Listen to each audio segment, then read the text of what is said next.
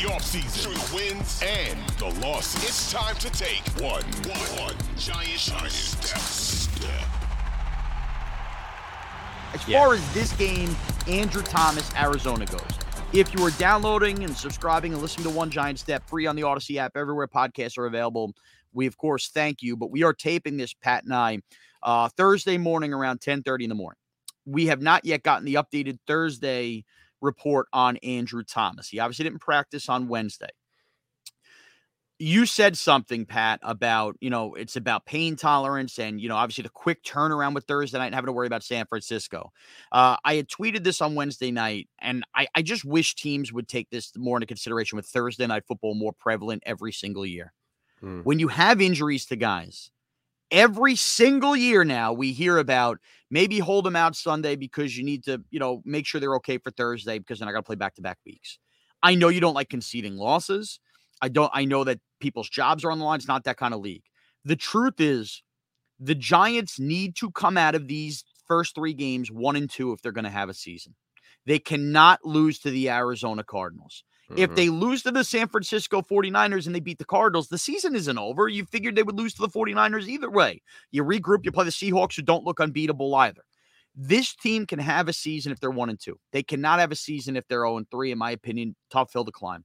I just wish that a team would have an honest assessment and not be egotistical and look at this and say, Andrew Thomas has to play versus the Arizona Cardinals because this is a bad team we cannot lose to. And if that means we sit him out for the extended period of time until that Monday night game versus Seattle and he misses San Francisco, so be it. If you lose to San Francisco 35 to 3, or if you lose to them 27 16, who cares? You're right. losing the game. You need Andrew Thomas versus the Arizona Cardinals because you can't lose that one. For sure. No, I hear you. And I think it, you wish the games were flipped it Andrew, the one positive is Andrew essentially said it's on him. Like the doctor said to him, like, we're gonna watch you and see how you move, and you got to tell us what you're feeling, how it feels when you do certain things. Because the doctors and trainers did say to him, listen, you shouldn't be opening up, sprinting downfield to try to catch a guy in a block field goal every yeah. play. You should just be playing and setting and left tackle. So it should be more manageable, but you have to tell us. Now, obviously you, you want the trainers and the doctors usually to just call the shots because players normally are just going to say, I'm going to play. And then sometimes right. things can get worse. But I'm with you on the sense of, and I think Andrew is thinking this way too from talking to him in the locker room. Like, I think Andrew knows how important it is that he plays in Arizona. And also, he's gutted through a lot before you remember, like his ankle was a problem the yeah. first couple years. So there's no question to me that he's going to try. It's just a matter of whether like he he really said it was adrenaline that got him through the rest of the Cowboys game after he got hurt. And then right. once he came out the next couple days, there's a little more pain. And even his simple sets, he feels it. So I think he's going to try. And I agree with your idea that, listen, you just got to win this game. You got to win the next game or else the season's over. And I right. think Brian Daboll knows that too. Yeah. and then I hope that's the case. I hope that they're forward thinking enough. And look, no matter what, we know how this week feels. We will have to go through such a, especially because on a short week, all the moaning and groaning when they lose to San Francisco. But I'd rather go through that moaning and groaning, uh, knowing they have a win under their belt and you can kind of reset and look at the rest of the season. Yeah. So with that, look, they added speed in the offseason. Darren Waller, big part of that speed in the offseason. Um, was it you that reported yesterday about the nerve? Well, he had mentioned the nerve issue on Sunday. He's going to have a vet day every week. By the way, just reeks of Plaxico Burress in 07. Not that this team's a Super Bowl team, but the idea of missing practice throughout the season.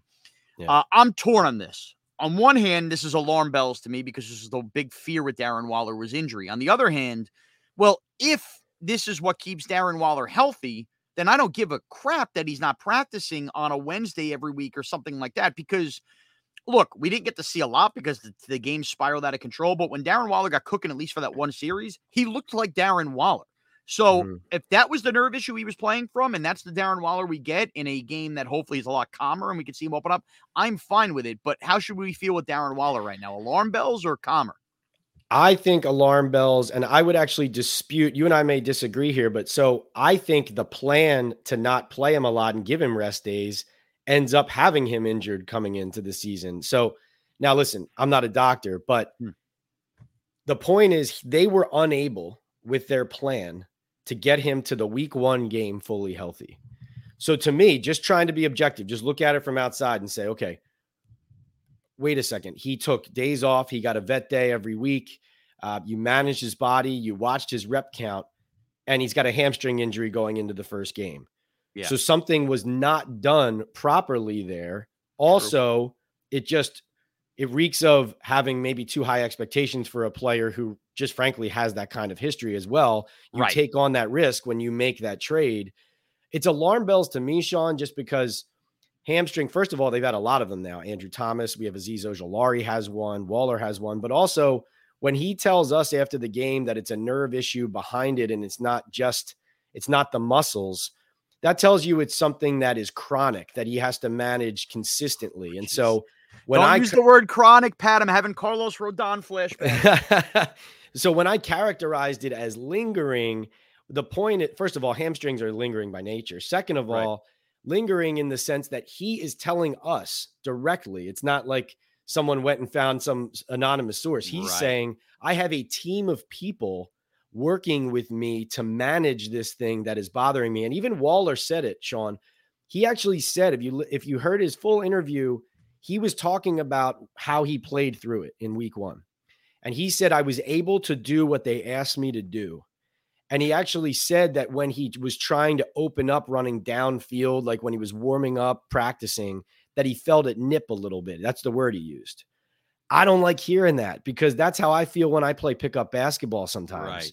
Right. And I know what that means. It means I got to take a month off. That's what it means, right. you know? Now, I'm not Darren Waller. He's a physical freak and a specimen, but this is something that I don't like. I, I don't like it at all. Yeah. Yeah, I, I, think it's inevitable. He's going to end up missing a game or two. I will say this, and this goes back to Andrew Thomas, goes to Waller. We probably looked when the schedule came out, first of all, hated the two West Coast games, but then said, geez, we're going to have to wait all the way till Monday after that. Ironically, in many ways, the Thursday 49er game to Monday Seattle game is like an early bye already for some of these guys, which I do think is going to help the team. I agree. Also, I was thinking about this today. The fact that they get to go on the road here two two games in a row. Like if they played at home this week and they fumbled the opening kickoff, it would just be negativity and here we pressure. go again, right? right? The pressure would be sky high. I think the schedule also affords them an opportunity to loosen up a little bit, right? Get out get away the from home. Yeah, yep. like I think both of those things, what you mentioned about the time off to get healthy and being on the road, I think right. can help them. Because even if they're one and two, that Monday night game versus Seattle is almost going to feel like a brand new opener for the team. You know, they will have, yeah. fans will have not seen him for a month. They will first of all they wouldn't have seen him on TV for basically two weeks. I, I do think that that is absolutely in play.